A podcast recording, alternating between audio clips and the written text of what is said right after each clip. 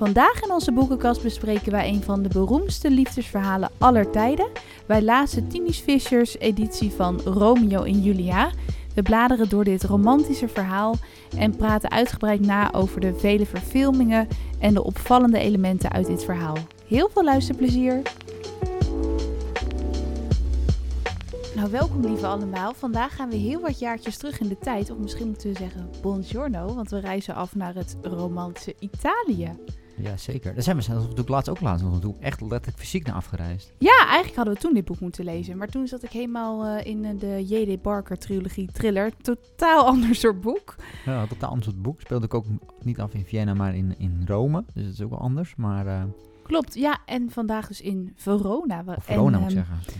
Vienna is ook iets inderdaad. Maar ehm, hoe heet het? We hebben wel de smaak te pakken met klassiekers, oude klassiekers. Want een paar afleveringen terug bespraken we natuurlijk Frankenstein. En dan hebben we daar een moderne vertaling van eh, gelezen.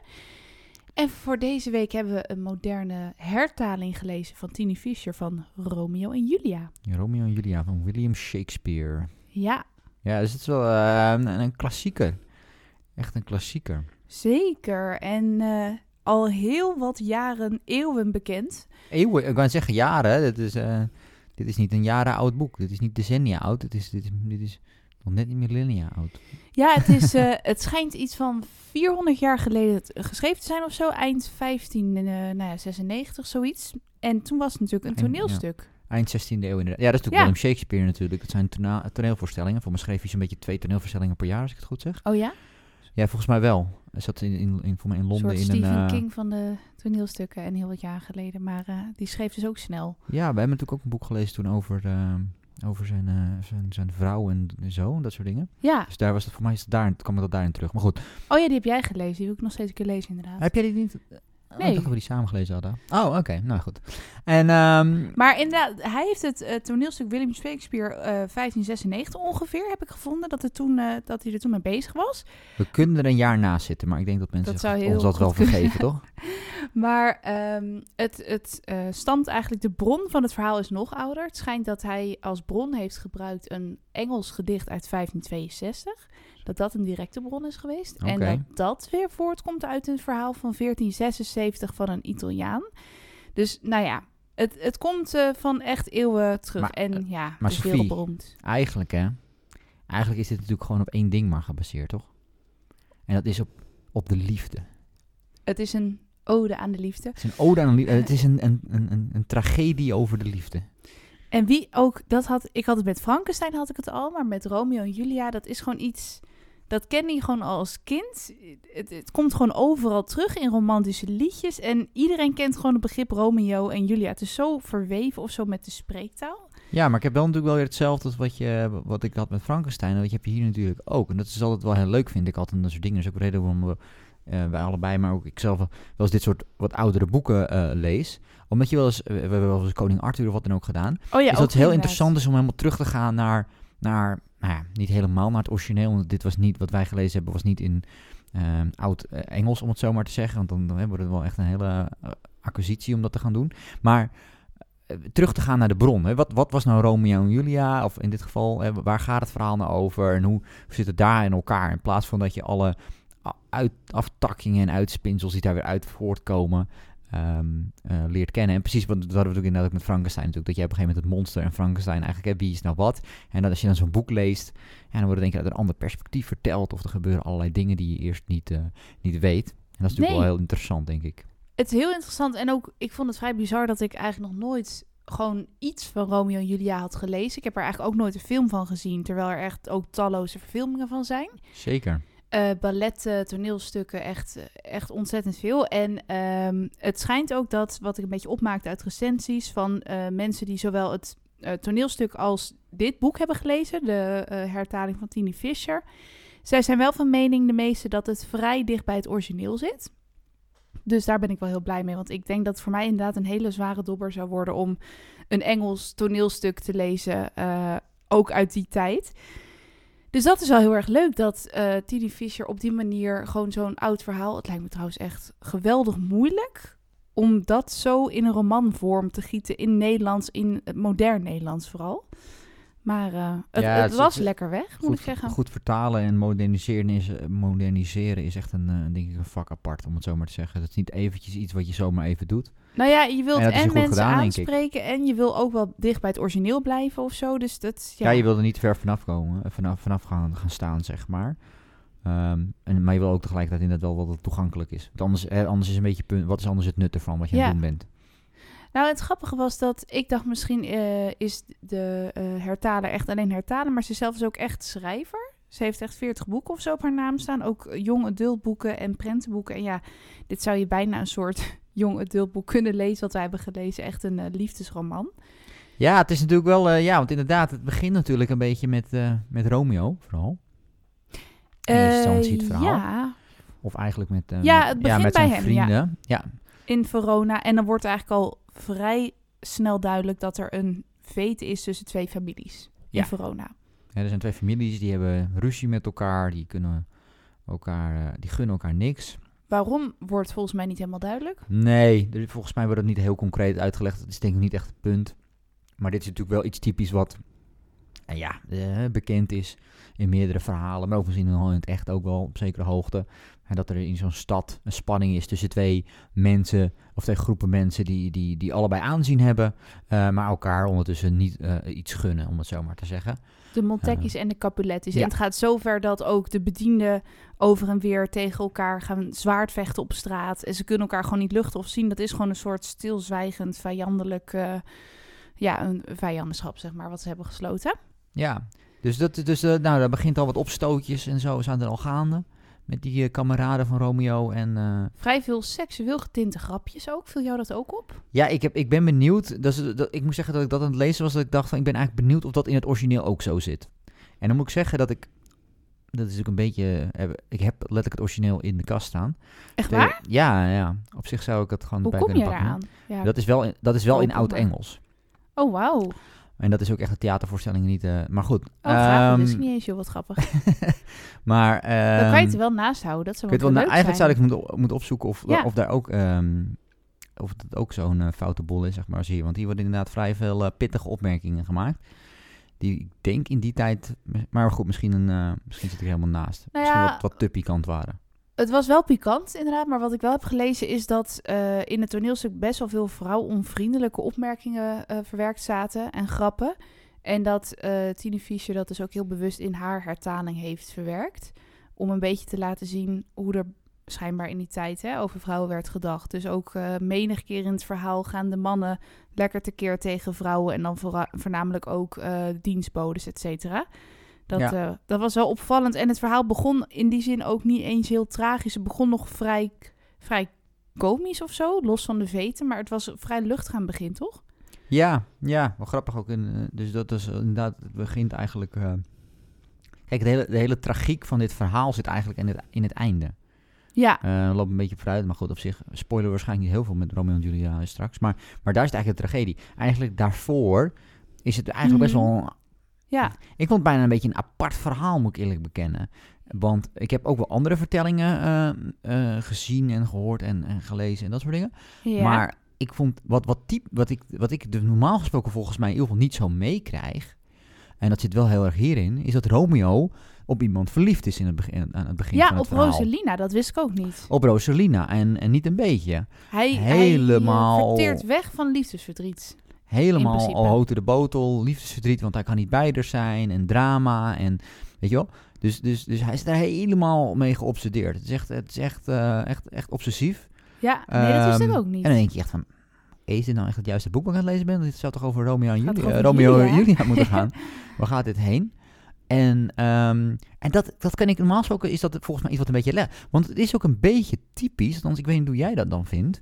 Want op een gegeven moment inderdaad, nou, er gebeuren een aantal dingen. En op een gegeven moment wordt er dus een gemaskerd bal gegeven. Dat is een beetje Door de Capulettis. door dus, de eh, Capulettis. Dat is een beetje, een, eh, ja, is een beetje waar, waar op een gegeven moment het een beetje om, om, om draait op dat moment. Wordt een gemaskerd bal gegeven.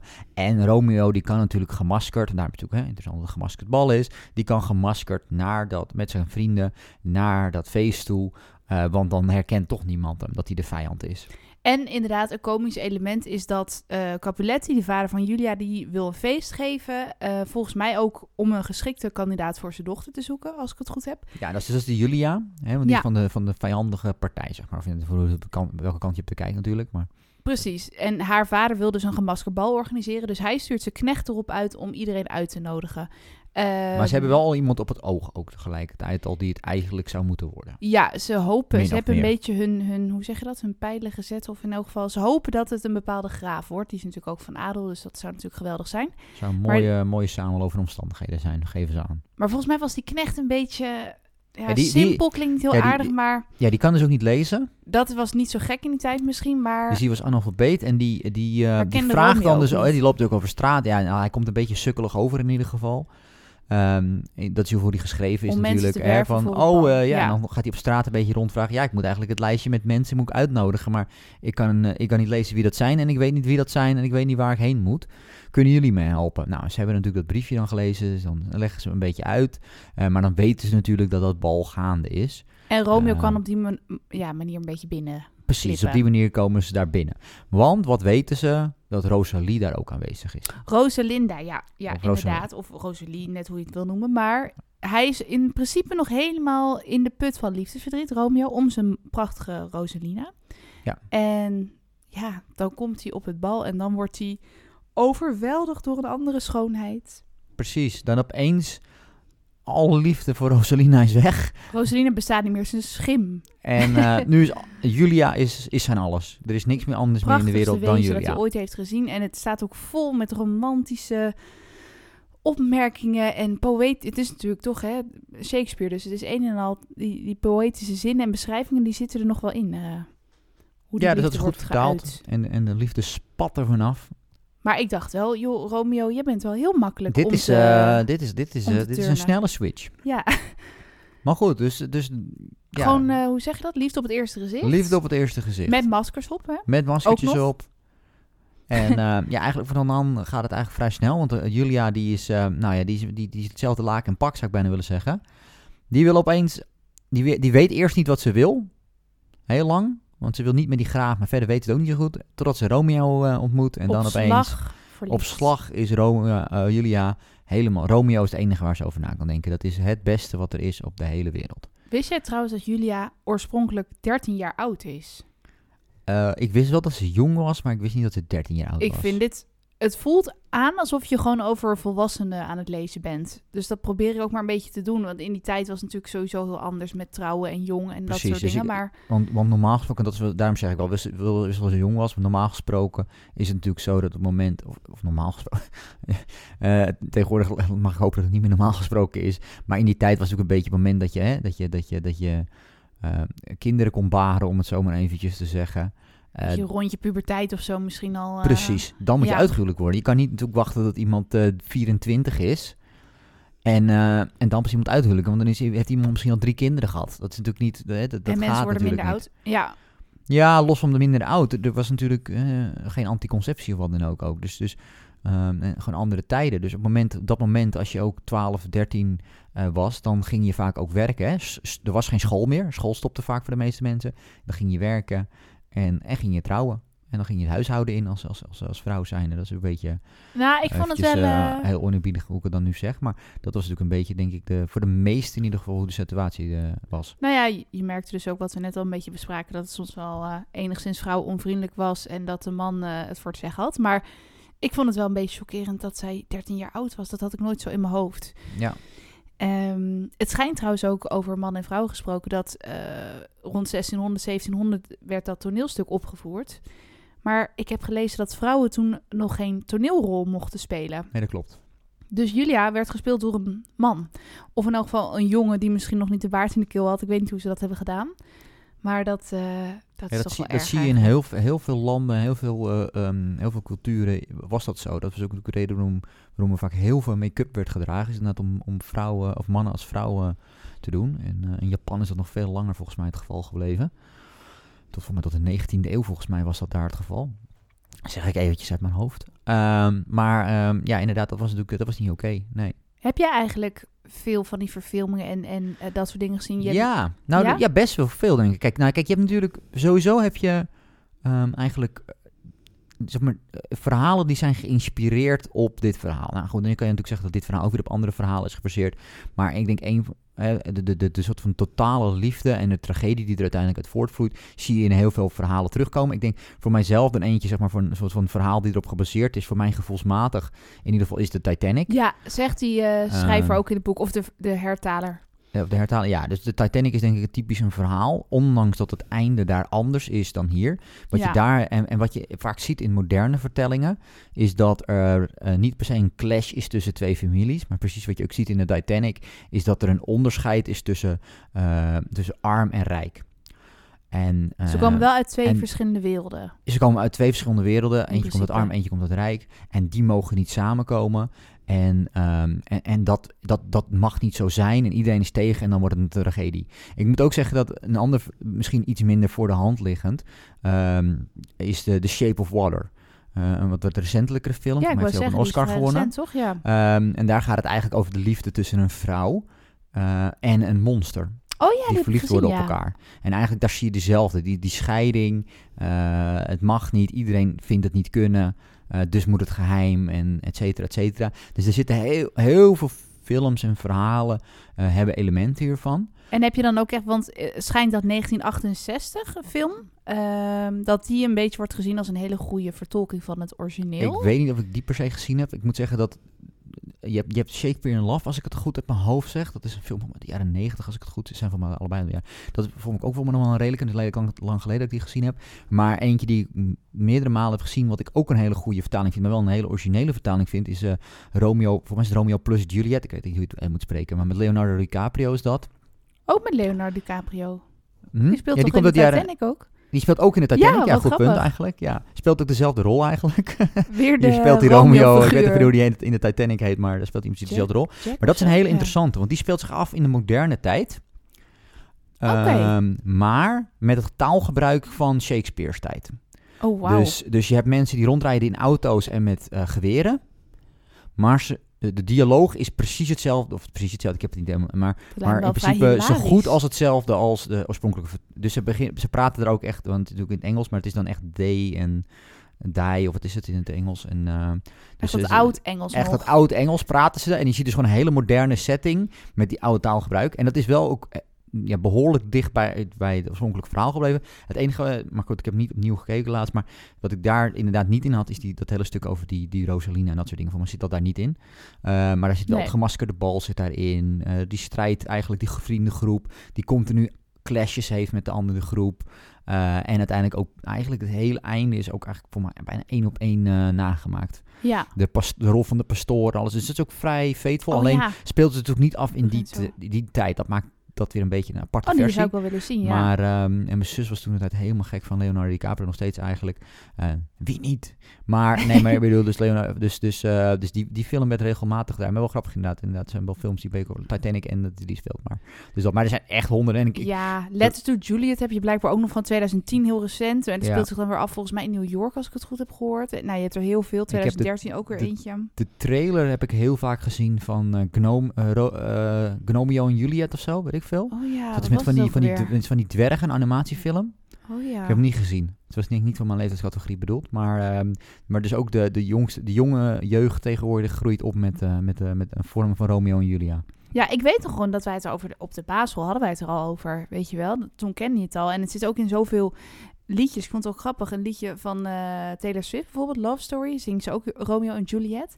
Waarom het eigenlijk ehm, Julia is, Ja, in het Nederlands is het gewoon, is gewoon een Nederlandse versie ervan. En Romeo en Julia. Volgens mij is het In plaats van Juliet. Giulietta of zo. Nou ja, Ja, het zijn natuurlijk een beetje... en dat soort dingen. Maar ik was ook verbaasd, want eh, ik had toevallig opgezocht balletten en zo. Hè. Heel veel eh, componisten hebben dit ook gebruikt als inspiratie. Maar Zeker. eh, Dance of the Nights, die zocht ik dus op. Ik denk, nou, ik ken dat niet. Ik heb nog nooit een klassiek stuk gehoord wat over Romeo en Julia ging, dacht ik. Maar toen zette ik dat aan van Prokofjev. Nou, ik, ik dacht, dit, dit nummer, dit, dit heeft iedereen ooit gehoord. Dat is zo'n bekend stuk. En ik heb nooit geweten dat dat van Romeo en Julia afkomstig was. Zeg maar dat, of in elk geval dat het daarvoor is gecomponeerd, laat ik het zo stellen. Ja, ja. Dat wist jij wel dus. Ja, ja omdat het, eh, niet omdat ik in één keer heel verstandig ben of zo, maar dat nummer, er staat ook in de titel altijd Romeo en Julia, dat het uit die voorstelling komt, zeg maar. Dus dat is meer Ja, nee, dat wel. weet. Maar ik, he- ik heb het dan heel vaak gewoon in films gehoord. Of Ja, ja, wel, ja. of op de radio. En dan legde ik nooit die link. En Maar hetzelfde heb je met, met, met, met, eh, met Swan Lake, zeg maar. Dus Zwanen, Ja. eh, Zwanenmeer, of hoe je het wil noemen. Die, eh, dat is ook typisch zo'n zo'n klassiek stuk, wat, wat, wat de meeste mensen niet direct daaraan aan linken. Dus dat is misschien wel een geinige tip om Ehm. even op te zoeken op YouTube of Spotify. Ik, ik weet haast zeker dat jullie dat ook wel eh, Ja. kennen. En misschien ben ik gewoon eh, een leek dat ik dat niet wist hoor. Dat het van Romeo en Julia was. Ik denk dat veel mensen, nou, laat ik zo zeggen, ik denk dat de meeste mensen het wel, wel herkennen, de muziek, maar niet per se Ik vind het altijd heel leuk om een, eh, dat, je, dat een boek zeg maar vertaald wordt in, in klassieke muziek. Of eigenlijk een toneelstuk in dit geval. Ja. Nou ja, goed, en natuurlijk, dat is een heel zwaar stuk. En, eh, Ja. Maar, en dat is natuurlijk ook, want we hebben het nu over, het natuurlijk, komt natuurlijk sowieso nog de, de legendarische scène onder het balkon, wat, wat oorspronkelijk blijkbaar niet onder een balkon was, maar onder een raam was. Ja, het schijnt dat Shakespeare nooit over een balkon heeft gesproken. Want dat woord bestond toen nog niet. Ik weet niet of dat echt waar is hoor. Ik weet het ook niet, dat lijkt me sterk eigenlijk. Maar goed, Dat heb ik gehoord. Maar in elk geval was het oorsprong bij een raam. En, maar die balkonscène, dat is iets waar ik wel gelijk aan dacht. Toen ik, als je aan Romeo en Julia denkt, denk je aan een balkon. Ja, dat is, wel die, dat is wel type. Ja, goed, je denkt altijd een beetje natuurlijk aan, aan, aan een soort van inderdaad enorme verliefdheid. En je denkt inderdaad aan de balkonscène. En ik moet altijd zeggen dat ik aan het einde denk. Maar dat zijn een beetje de, voor mij wel inderdaad de, de hallmarks of, eh of Romeo en Julia. Het is heel, aan de ene kant heel schrijnend. Want je weet gewoon dat het geen happy end is. Nee, zeker niet. Eh, maar over de balkonscène. Ik heb Ja. even een klein fragmentje. Om even Kijk te laten aan. horen. Neem ik ondertussen even een slokje van mijn, van mijn lekkere thee. En, Welke eh, thee heb jij? Hebben wij dezelfde smaak? ik heb op dit moment niet. heb ik, nee, we hebben voor mij niet dezelfde thee. We- Normaal gesproken hebben we dat wel altijd. Dat hebben we voor mij nu dit keer niet gedaan. Dus een beetje, dus als we vandaag een beetje gek klinken, dan weten mensen hoe het komt. Omdat we allebei aparte thee Helemaal hebben. van mijn apropos. Maar ik heb eigenlijk dit een beetje, een beetje standaard. Ik heb eigenlijk ik heb gewoon kaneelthee. Kaneelthee. Ja, ik vind het wel altijd super lekker. Lekker. Het is altijd wel grappig, want het is gewoon zwarte thee met kaneel, maar we noemen het altijd kaneelthee. Laten het zwarte oh, thee ik laten vind alles weg, met kaneel eigenlijk lekker. Bijna ja. alles met kaneel is wel lekker, daar ben ik wel met je eens. Er zijn altijd uitzonderingen, maar meest met kaneel is wel lekker. En dan dat taartje nog erbij. Ja, Dat- jij hebt even een hele mooie taart gemaakt. Dat is misschien ook wel leuk om heel even tussendoor te vertellen. Wat zit er in deze taart? Het is geen standaard recept. Het is geen standaard, het is, het is een chocoladetaart, dat is de, de, de basis om het zo maar te zeggen. Er zit behoorlijk wat pure chocolade doorheen, kan ik je vertellen.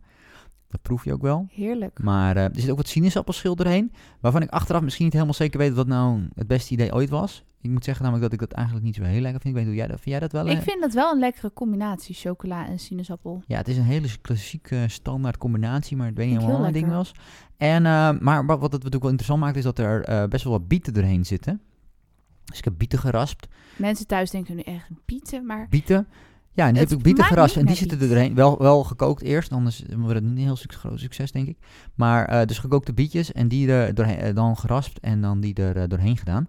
En dat, je moet zeggen, ik zou er bijna, jij zei dat volgens mij ook, hè? Je zou bijna nog meer bieten doorheen eh, mogen. ja, want ik, ik ben dol op de smaak ervan. Maar ik proef het helemaal Je niet. proeft het smaakt bijna niet, hè? die puur die domineert. en En er zit ook een beetje gember in trouwens, Ja. ja.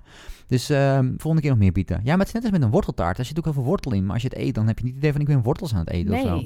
Maar wel een beetje gewoon, hè? We zijn even in een de romantische sferen met chocoladebietentaart. Dit is natuurlijk wel het hele, dit is wel een heel ding. Dus misschien moeten we maar eventjes, eh, ik zal er zo zo'n foto van maken. Kunnen we die, eh, kunnen we die online posten of zo? Dat is wel leuk. Ja, nou lekker. En eh, als jullie thuis ook van die bakwonders zijn, zoals Remco, ik dus niet. Maar laat vooral even weten of jullie nog een lekker receptje hebben, want dat vinden we altijd leuk. Gaan we het een keertje bakken. In plaats van een boekentip krijgen we dan een, een Een baktip. baktip, dat zou toch leuk zijn? Kijk eens aan. Nou, eh, maar we zijn, we staan, ik, ik ben Romeo, ik sta onder het raam. En, Ja. eh, of ik sta onder het balkon, moet ik zeggen. Je een beetje in welke versie. Verona Jij, midden in de nacht? jij bent Julia, jij staat in de, in de raamopening en, en dan? Wat gebeurt en er? dan? Vertel. Romeo kijkt omhoog. Naar de eerste verdieping van het palazzo. Er flakkert kaarslicht achter de ramen. Bewoog er nu een schaduw langs de ruit? Is zij dat? Hij heeft het nog niet gedacht of de balkondeur gaat open. Romeo verstopt zich tussen de struiken achter een granaatappelboom. Daar, in de duistere nacht, lijkt ineens de zon tevoorschijn te komen. Julia. Het is Julia. Vanuit zijn schuilplaats kijkt Romeo vol aanbidding omhoog. De maan lijkt meteen te verbleken, jaloers op die zon die haar stralende licht over het balkon uitwaaiert. Dat is echt even een mini-stukje. Maar eh, dit is nog niks vergeleken met de romantische uitingen die zij naar elkaar doen. Maar zo krijg je een beetje het gevoel van het verhaal. Ja, en ook de schrijfstijl natuurlijk, hè, want die zit er wel in. En zeker, en het grappige is, mocht je nou denken, ik wil dat balkon zien, dat kan. Je kan schijnbaar naar Verona. Dat is een enorme toeristentrekpleister Oh geworden, heb ik gehoord. Eh, en het grappige is, ze hebben natuurlijk nooit bestaan. Maar toch, Ik kan het zeggen, wat, voor, wat, wat is dit, wat, wat, waar gaan we naar zitten kijken dan als we daar zijn? ja, dat is volgens verhalen het huis van Julia. Volgens mij hebben ze daar ook in gefilmd, et cetera. En het is eigenlijk denk ik gewoon een soort museum. Wat een beetje ingericht is als eh, het leven van die tijd. Dat je dat een beetje kan eh, bewonderen. En je kan dus heel veel selfies maken op het balkon. En eh, de muren staan dan vol met allemaal liefdesuitingen van mensen in allerlei talen. En wat wel heel leuk is, staat een bronzen beeld van Julia. En dat moet je aanraken op de rechterborst en dat eh, brengt geluk. Typisch Op weer de rechterborst? Ja, dat, dat heb ik overal gelezen. Komt overal terug. Eigenlijk hadden er natuurlijk twee gouden standbeelden moeten staan. Maar goed, we Ja. misschien een beetje vooruit op, de, Ja, op het boek. inderdaad. Maar, Maar, ik kreeg wel eigenlijk- gelijk zin om naar Verona te gaan, eerlijk gezegd. Ik ben er om, wel om weer aan, aan, gevoelig aan de borst te zitten van, eh, van Julia. Ik vind het Even nog een het beetje balkon. ongemakkelijk. Maar goed, Terwijl het balkon er niet in dan, zat. eh, dan even een fotootje op Instagram met de hashtag Ja. MeToo. eh, ik heb aan de borst gezeten van Julia. Nou Precies. goed. Gelukkig is mijn Een interessant verhaal. niet, eh, Ik ben eigenlijk wel benieuwd naar wat nou, de, wat nou daar gebeurd is met dat balkon. Maar goed, Ja, hè? Wat dan de waar, waar, waar, je- waar je naar zit te kijken inderdaad. Of dat dan puur een filmset iets is, of dat het een museum Waarschijnlijk is. Of dat het, Stel ik het me nou heel mooi voor en is het gewoon heel. eh het heel zal waarschijnlijk in ieder geval heel druk zijn als ik het zo hoor.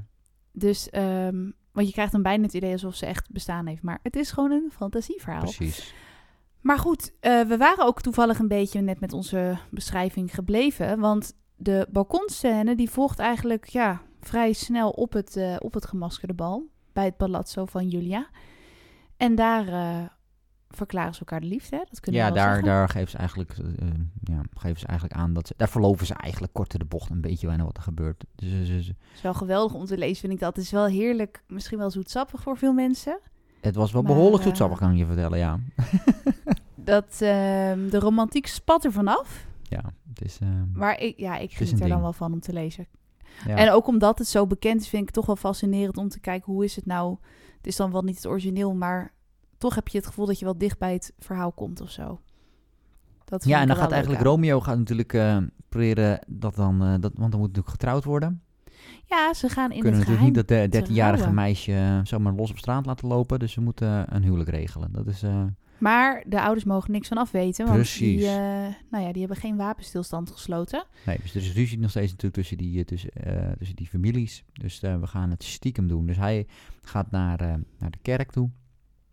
Wel opmerkelijk hè, dat die, eh, hoe noemen ze hem nou, die broeder Lorenzo of Lawrence, dat hij daaraan meewerkt. Want je zou denken van, ehm, hè, in het geheim trouwen gaat niet, maar dat gaat dus wel. Ja, het is een beetje... Ik denk dat het wel vaker gebeurde, maar het is wel een... een, een het is, ja goed, anders, heb je, anders valt het hele verhaal natuurlijk een beetje Ja. in het water. Eh, want eh, de eerste instantie natuurlijk dat hij daar komt, dan zegt hij ook van... Hé hey Romeo, eh, ik weet het allemaal niet. Maar ik had je gisteren hier nog in de kerk. En toen was je aan het huilen over Rosalina. Ja, die zetten hem wel even op zijn plek. Want ik weet het niet. Het was allemaal houten de botel en Rosalina was het. En ze had geen oog voor je en het was verschrikkelijk. En nu zit ik hier 24 uur later met je. En wil je opeens trouwen met een of andere Julia die opeens het einde van de wereld is. En Rosalina is nergens meer te bekennen. Straks heb ik morgen weer hier in, in, op een bankje zitten en is er weer iemand anders. Ja, Dus, eh, maar ondanks dat, ondanks de kritiek, denkt hij, nou, we kunnen toch wel trouwen. Dat- en dat dezelfde ik- dag, dat- hè? Het verhaal is een dag. heel kort tijdsbestek ook. Dat, dat, dat vond ik ook nog wel fascinerend eigenlijk aan het, aan het geheel. En er wordt ook een beetje, de, de, de, de- zeg maar, er wordt wel wat aangegeven ook dat het misschien in deze versie iets meer concreter is geworden, de, hoe de tijd precies in elkaar steekt dan het origineel. Daar wordt niet echt heel veel verteld over het tijdverloop. Ehm, maar het gebeurt snel, alles gaat snel. Daarom, ik heb het letterlijk over, de, de ene dag doet hij dit en de andere dag doet hij dat. Dan denk je, denkt hij misschien thuis van, oeh, het gaat wel heel snel. Ja, maar dat is ook hoe snel het gaat. Ja, het gaat echt Romeo heel laat er geen gras over groeien. Dit is... eh, Het, het gaat heel rapido allemaal. En het schijnt ook wel dat, dat eh Tini Fish, zeg maar, dat zij wel een beetje volgens mij heeft gespeeld met wat is een logische volgorde. Omdat wat jij zegt, dat misschien niet heel duidelijk naar voren komt uit dat toneelstuk. Maar ik heb wel gehoord dat Shakespeare in principe ook wel heeft gekozen voor eh, een korte, korte duur. Het gaat allemaal eh, lekker snel. Je, krijgt bijna, want ik ben benieuwd hoe jij dat dan even ziet. En we hebben eigenlijk, je, je krijgt, straks komt het nog wat meer misschien ook terug, ook met Julia. Maar als je het aan het lezen bent, krijg je bijna het idee dat we het hier hebben over twee mensen die toch wel een soort van psychisch niet helemaal correct zijn. het zo. Nou, je kan je gewoon niet voorstellen dat je binnen zo'n korte tijd helemaal bevangen bent. Ze lijken allebei, ja, iemand. de- de- tegenwoordig noem je dat dan bipolair of zo. Eh, hè, of vroeger heette dat dan manisch. Of ze enorm op die manier zijn. Hè? Dus die, die, die Romeo die gaat eigenlijk van, ik ben super verliefd op Ro- eh, Rosalina. Dat is me alles. Ik word afgewezen. Ik, ik, ik val in een enorme depressie. En nu wordt hij weer verliefd op Rosalina. Is hij, of op Julia. Is hij weer helemaal, helemaal houten de botel. En dat gaat eigenlijk de hele tijd bij, bij Julia en bij Romeo. Continu die, up en, die ups en die downs. Die swings, die zijn dermate heftig. En Ja, het zijn wel snel achter elkaar. Dat je... ik- Zag jij, had jij dat ook een beetje? Dat je dacht van, oké, deze mensen zijn niet helemaal Dat had ik niet. Ik snap wel wat je in bedoelt. maar orde, dat- zeg maar. Nee, dat had ik niet per se. Ik had wel gewoon van, dit is niet heel geloofwaardig, maar ik, ik had me er gewoon op ingesteld, ik ga een heel romantisch verhaal lezen. Eh, dus dat neem je dan een beetje met een korreltje zout. Maar eh, ik snap wel wat je bedoelt. Het waren veel ups en downs. Eh, maar ik denk ook wel dat het een beetje laat zien hoe krachtig die liefde hè, tussen hun is, tussen hen is. Ehm, dus dat, dat is natuurlijk het ultieme onderdeel van het Romeo en Julia verhaal. Dus ik stond daar niet heel erg van te kijken of zo. Maar ja, eh, als dit in een hedendaags verhaal zo wordt opgeschreven, is het misschien wel gek. Maar je, je, ja, je merkt dan alles dat je nog in, in eh, de oude tijd in Verona zit. Dus dan laat, laat ik me wel een beetje meevoeren, maar het voelt soms wel een beetje ongeloofwaardig aan. Ja, misschien ben ik dan iets te analytisch op zo'n moment over de karakters of zo. Maar ik moet zeggen, Ja, dat wel... ik, ik begrijp wel. eh, Zeker, ja, we komen... Dan laten we dan... Want, komt want- ook door ze- het korte tijdbestek, denk je. Nou ja, ze trouwen weinig- dus. Ja. Inderdaad, want ze trouwen. Nou, dat gebeurt dan allemaal. Op zich allemaal hartstikke mooi volgens mij. Ehm, maar eigenlijk kort daarna eigenlijk gaat het al mis. Om het zo maar even te zeggen. Ja, echt vrij abrupt na de, na de bruiloft. Of ja, het is geen eens een bruiloft, maar je snapt het punt. Na het trouwmoment gebeurt er een eh, bloederig eh, spektakel. En ehm, kort daarna wordt, dat kunnen we denk ik wel zeggen, toch? Ja joh, ik, ik denk dat het gewoon allemaal... Het, is, als men- mensen hebben 400 jaar de tijd gehad om Ja. te lezen. en het is alsnog leuk, want en anders moeten mensen gewoon nu... eh, dankjewel voor het luisteren. Ja, zet hem straks weer aan als je het uit hebt. Het is niet heel dik, zeker niet als je hem luistert op Storytel. Een paar uurtjes heb je het uit. Ja. Maar ehm, Romeo die wordt verbannen omdat hij betrokken raakt bij een heel bloederig eh, gevecht. Toch? Even kort door de bocht. Sorry? Romeo die, die, die wordt verbannen. Ja, Romeo wordt verbannen. Dus, de, dus, dus iemand komt te overlijden. Tien minuten nadat hij Eh, getrouwd is Romeo die krijgt daar de, de, s- de- mede de schuld van, eh, wordt verbannen. En dan eigenlijk hoort eh, Julia, die hoort dus dat eerst dus dat Romeo, althans ze denkt dat Romeo overleden is. Oh ja. Dus, dus, dus Julia die gaat op dat moment in een volledige depressie, huilbui, eh, ziet het leven niet meer zitten, helemaal klaar. Daarna hoort ze, oh nee, het was niet Romeo die overleden, het was iemand anders die overleden Haar was. neef. En die is gedood dan door Romeo. Ja. Super blij, happy. Hij leeft nog, la la la la la. Dan blijkt, oh, maar hij is verbannen.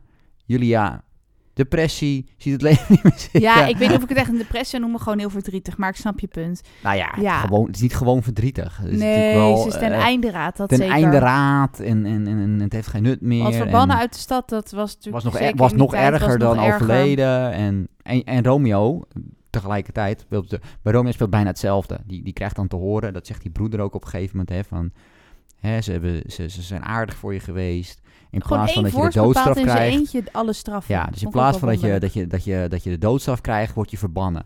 En is het had me nog, weet je wel, ik had nog liever de doodstraf gehad dan verbannen en et cetera, et cetera. Enorm, enorm melodramatisch, dat hoort ook een beetje bij het verhaal is, maar ja, ze eh, als willen je- graag bij elkaar zijn. ik kan me bijna niet voorstellen hoe zo iemand in real life, zeg maar, hoe je daar, als je daar zijn broeder bij staat, hoe, dat, eh, hoe, dat, hoe je Nee. dat ervaart. Maar goed, Dat is een Het, beetje het ding ehm, bij Romeo en Julia inderdaad. Maar ehm, die broeder heeft wel een belangrijke sleutel rond verhaal. Want die, eh, zeker. die bedenkt nog wel een, eh, een, een slimme list. Maar in de tussentijd is ook weer het, het element teruggekomen. Nou ja, enerzijds is de familie aan het rouwen hè, om de dood van, van, van de neef van de Capuletus, van Julia. En zijn nog boos op Romeo omdat hij het op zijn geweten heeft. Maar tegelijkertijd wil de vader van Julia, die ouders zijn maar ook wel typetjes moet ik zeggen. Eh, die wil dat zijn dochter op stel en sprong trouwt met graaf Paris. En dan wel twee dagen later. Ja, dus dat is die graaf die we ook eerder op, de, op het bal eh, aanwezig had moeten zijn. Of die was aanwezig waar Julia oorspronkelijk mee had moeten trouwen. Maar, ehm, dus dat gaan ze nu nogmaals proberen. En die ouders die gaan dat er nu eh, wat hardhandiger eh, mee om. Om dat eh, duidelijk te maken dat dat de situatie is. En Er is weinig liefde voor hun, eh, voor hun kind. Eigenlijk heeft de voedster, vond ik ook wel om- een beetje opmerkelijk of zo. Er is blijkbaar een voedster en dat is gewoon ja, een kindermeisje, maar eigenlijk een soort moeder. Ja. Die heeft meer liefde voor Julia dan, dan de biologische ouders. Wat, wat, je- wat je natuurlijk wel vaker zie- nou, niet ziet, maar hoort of leest in dit, over dit soort tijd. Hè. Dus waren soms ook de personen namelijk die ook de borstvoeding gaven bij de, bij de jonge kinderen en zo. En die Ja, waren soms ook. meer betrokken bij, eh, bij, eh, bij de opvoeding ook dan eh, de, de elite, om het zo maar te De zeggen. ouders hadden andere, belangrijker zaken te doen. Ja, de, de andere prioriteit, om het zo maar even te zeggen. En zeker natuurlijk ook nog een keertje als je je voorstelt misschien, dat wordt hier niet heel duidelijk, maar als je natuurlijk, weet ik wel, 12, 13 kinderen hebt of zo, dan kan je misschien wel voorstellen dat op een en je hebt heel veel geld, dus in ieder geval, dat je dan op een gegeven moment dat, eh, dat het wat minder persoonlijk aantrekt, dat je dat wat meer uitbesteedt, om het zo maar even te zeggen. Ja, Dus ik dat denk dat wel gebeuren. aardig rijk waren. En ja, Het zijn een beetje de twee rijke families hè, van, van, van de stad. ik was wel nieuwsgierig, want ik, ik had het... Ik wist wel dat het een tragisch einde was hoor, maar ik wist niet per se hoe het dan vormgegeven was. Dus ik was wel benieuwd hoe gaat Julia onder dit dilemma uitkomen. Want ze werd haast gedwongen om te trouwen, terwijl ze in het geheim al getrouwd was. En ehm, Ja, dus daar moet ze onderuit zien te komen. Ja, jij wist, dit is zo grappig natuurlijk, want ik, ik wist natuurlijk al wat er ging gebeuren. Nee, dat, dat wist ik Ehm, niet. Ik was ja, echt want dit- totaal... Dit is typisch weer zo'n einde wat natuurlijk, wat, wat heel vaak in al vertalingen anders, of in vertellingen anders gebeurt, of mensen niet mee bekend zijn. Hoe, eh, hoe heb je dat einde ervaren? Nou, ik vond het een beetje luguber. Ik, ik weet niet, ik moest... Ja, want die, die, die eh, broeder, hè, was het volgens mij, die, Ja, die die- gaat die met bedenkt haar... plan. eh, die bedenkt een plan. En die geeft haar een of ander eng middeltje. Een, nou ja, geen dodelijk middeltje, maar een schijndood kon je daarmee creëren. Ja, eigenlijk eh, kort door de bocht, eh, dat ze, weet ik wel, twee, drie dagen in een coma terechtkomt, om het zo maar even te zeggen. Ik vond het wel... eh, en dat ze dus eigenlijk iedereen denkt dat ze overleden is. Dan, als ze overleden is, wordt ze, naar de, wordt ze naar de kerk gebracht natuurlijk om, om opgebaard te worden. En dan kan die broeder haar natuurlijk wegsmokkelen. Dat is een beetje... Ja, want ze zou dan terechtkomen in een graftombe en daar kun je dan nog uitgered worden. Precies, en dan kan ze natuurlijk vluchten met Romeo, die verbannen is. Eh, en niemand gaat ooit zoeken naar haar, want ze ligt in die graftombe. Ja, dus dat was in principe een heel vindingrijk Dit, plan. is, dit, is, dit kan niet misgaan, Sophie. Nou, dat is wel iets wat heel veel in dit verhaal terugkomt. Eigenlijk gaat alles steeds verkeerd of alles gebeurt door een toevallige omstandigheid. En niet per se omdat Romeo en Julia het dan niet willen, maar ook dat plan met, ja, dan ben je schijndood en dan stuur ik Romeo een brief en die komt je redden. Ja, er kan natuurlijk zoveel misgaan en dat gebeurt natuurlijk ook. Ja, die brief, die, ehm, ja, misschien was het een, een, een dpd'tje of zo, of een PostNL. Ja, En die komt niet aan. Die komt niet aan, want er was ook nog eens een pestepidemie, waardoor dus de monnik of weet ik veel wat, de knecht hem niet kon bezorgen. Dus nou ja, alles, alles liep in het honderd. Dus ik zat er wel, je weet al dat het slecht afloopt, maar toch vind ik het dan een beetje schrijnend blijven. Want ja, op een of andere manier gun je wel dat ze happy samen eindigen. Had jij dat niet? Ja, je wil natuurlijk... Ja, aan de ene kant wil je het. Aan de andere kant denk ik natuurlijk dat het, dat het verhaal nooit zo legendarisch was geworden... als dat het geworden is als dit niet was Zo gebeurd. Pijnlijk. Hè, je moet natuurlijk een, een, een climax hebben, een einde hebben. Waar, wat, wat, want anders, ja, anders, anders heb je gewoon een, een, een 13 dozijn liefdesverhaal, om het zo maar te zeggen. Ja, En hoe dit een, en, en- maar inderdaad, het is natuurlijk super schrijnend.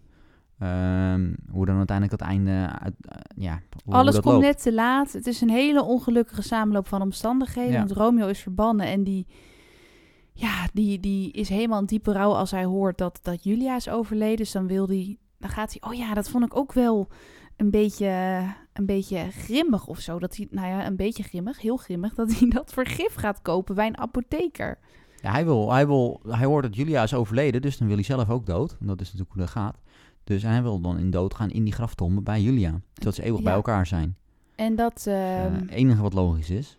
en die, eh, ja, die brief bereikt hem dus nooit van Nee. die Lorenzo. Dus het wordt hem nooit duidelijk dat het allemaal in scène is gezet. Precies, dus hij gaat die graftombe in. Bij Julia liggen. Neemt het gif in. Naar. Ik zie het helemaal voor me. Ja, En eh, gaat Precies, daar, eh, één gaat minuut daar, eh, later. één minuut later is hij dood. komt die En, Lorenzo aan, maar die is veel te laat. Ja. Die is te laat. En dan op dat moment wordt er iemand anders wordt wakker. Oh en ja. dat is Julia. En Julia die wordt wakker en die denkt... Hé, hey, potjandori joh. Wat ligt er nou op mij? En dat is die Romeo. En het wordt er al eh, gelijk Ja, duidelijk dat het niet Precies, de het is al vrij duidelijk dat, eh, wat er aan de hand is met Romeo. Ja, en dan eh, denkt Julia nou... Dan hoeft het voor mij ook niet meer. En eigenlijk dan dus... als klap op de vuurpijl maakt Julia er ook een einde aan. Ja, want ze wordt even alleen gelaten door de wachters. En Ja, alles, al- ja. En dan alles loopt samen. En dan eigenlijk, ja, dan, dan denkt Shakespeare denkt, dit, nu zitten we echt, hè, dit is, we hebben de romantiek gehad, we hebben de tragiek gehad. We moeten toch nog iets doen om dan de, de, de, de kijkers om in het theater eh, vrolijk naar huis toe te sturen. Ja, ja, en dan inderdaad. als enige saving grace van dit verhaal is het natuurlijk zo dat dan ehm, ja, door het overlijden van deze twee eigenlijk eh, de families het, eh, Ja, het een beetje bijleggen. ja, dat ze toch ehm, de Dat- wapenstilstand Ja. inroepen, om het zo maar te Om noemen. het dan En, toch weer een eh, beetje goed te maken. Maar het is, ja, eh, ook al wist ik wat er ging gebeuren, het, blijft een, het is natuurlijk een, een, een verschrikkelijk einde. En, ehm, en precies wat jij zegt. En er zitten heel veel van dat soort elementen ook in het boek, hè, gewoon, eh, of in het verhaal, waar, waar, waar, waar het net, als, je het net an, als het net anders was gelopen, had het... Je blijft daar toch op hoop. Het is heel naïef, maar toch omdat je Ja, best dat- wel wordt dat- meegevoerd door het verhaal. Dat is natuurlijk denk ik de, de, de kracht van het verhaal en ook de kracht van hoe deze, dit, dit, dit de geschreven is. emoties. Ja, De emoties, eh, je, je kan je inleven. Je kan je tot op zekere hoogte in ieder geval inleven in de situatie. Dat je verliefd bent op iemand, dat je het wil. en ik En vind ze je- ook gewoon je- sympathiek verder. Dus ja, Ja, ja dat, dat is op zich natuurlijk wel, dat was ook best wel grappig. natuurlijk. Die vrienden om Romeo heen zijn niet likable, zeg maar. nee, die zijn een Ehm, beetje, ja. Maar Romeo neemt zich een en beetje afstand daarvan. Ja, ja. en Romeo neemt er een beetje afstand van, waardoor hij er ook wel iets beter van afkomt, zeg maar, voor jou als, eh, eh, als, als lezer. Je kan je bijna voorstellen dat Julia weg van hem is. Hè? Hij wordt ook wel zo beschreven. Dus ehm, Ja, ook door Ja. mensen inderdaad op straat van... oh ja, maar ik kan niet geloven dat Romeo iets naars heeft gedaan. Of wat dan ook. Dus, het is dus, zo'n geweldige wordt een beetje als een engeltje man. afgeschilderd. Precies, ja. Dus, ehm, dus dat is natuurlijk wel heel, eh, heel verstandig. En heel goed. En dan, eh, ja, en dan een einde. Ja, ja, nou wel, ja, het is gewoon een boek wat je, of een, wat dan ook, een verhaal. Zoals ik zeg, ik heb, het- ik heb het denk ik nu in, eh, weet ik wel, heel veel verschillende vormen gezien. En maar het is echt super- heel leuk dat jij het toneel ook hebt in het origineel. ja, en het Ja. is heel leuk om te, om, ik vond het ook heel leuk om, eh, om het helemaal even zo te lezen. En een fantastisch voorlezer. Ik ben echt En, fan van ja, Lottie Hellingman. voorlezen. Die heeft het voorgelezen. Echt, zij, ik weet niet, ik denk dat zij ook veel in theater of musical doet. Dat hoor je gewoon aan de stem. Die, geeft het, ja, die heeft het heel goed voorgelezen, vind ik. En eh, het schijnt ook dat de fysieke vorm van het boek, hè, de papieren eh, versie, dat die ook gewoon echt heel mooi eruit ziet. Met allemaal tekeningen en gouden letters. Oké, dus dat zou nog misschien, eh gaan we iemand toevoegen aan mijn Shakespeare-collectie. Ja, dat het echt een must-have is voor in je boekenkast. Dus ehm, ik, Ja. zou het, wel- ik zou het wel aanraden om te lezen. Het is gewoon wel af en toe zoetsappig, romantisch natuurlijk. Ehm, Nou ja, en, en, en, en maar als wel een het- ervaring. ja, zeker. En anders is het in ieder geval leuk dat als je, mocht je je vervelen, dat je bij je thuis zit of je zit op een bank ergens en je verveelt je, dat je denkt, oké, ik ga alle verhalen die ik ken en alle series die ik ken en kijk en films, ga eens kijken hoeveel daar g- grotendeels gebaseerd zijn op eh Romeo en Julia. Want het zijn er echt heel veel. Ontelbaar Eh, veel. we hebben natuurlijk een paar genoemd die of direct van directe vertalingen, of verfilmingen zijn of wat dan ook. Maar ook gewoon de Indirect. concepten zijn Ja. enorm inderdaad. Er zijn heel veel films die daarop eh, op lijken. nou, Dus dat is wel ik- erg leuk, ja, vind ik. Heel leuk. En wat ik zelf wel grappig vind, is dat heel veel namen eh, tot de verbeelding spreken. Romeo en Julia, Frankenstein. Ik zag nu ook Oliver Twist, weet je wel. Dat je denkt, je hebt er echt wel vaak over gehoord. Maar persoonlijk, ik zelf heb nooit echt het echte verhaal gelezen. En dat vind ik wel leuk, dat er nu steeds meer van die vertalingen van klassiekers zijn. En misschien zou je ooit echt het origineel moeten lezen, hoor. Maar dit maakt het net wat eh, toegankelijker. Ja, nee, dus het is eh, zeker leuk. Dus, ja, ik denk als mensen een beetje interesse hierin hebben, of in Shakespeare, of in Romeo en Julia, of gewoon in, ehm, in dit soort zaken. ehm, ja, zeker aanrader. En ik denk, ja, zoals ik zeg, voor, voor, voor mocht, je, mocht je filmstips willen, ik zou zeker Romeo plus Juliet, of hoe je het dan ook mag uitspreken, ik vond dat zeker wel een aanrader. Wel een tijdje geleden ik gezien heb.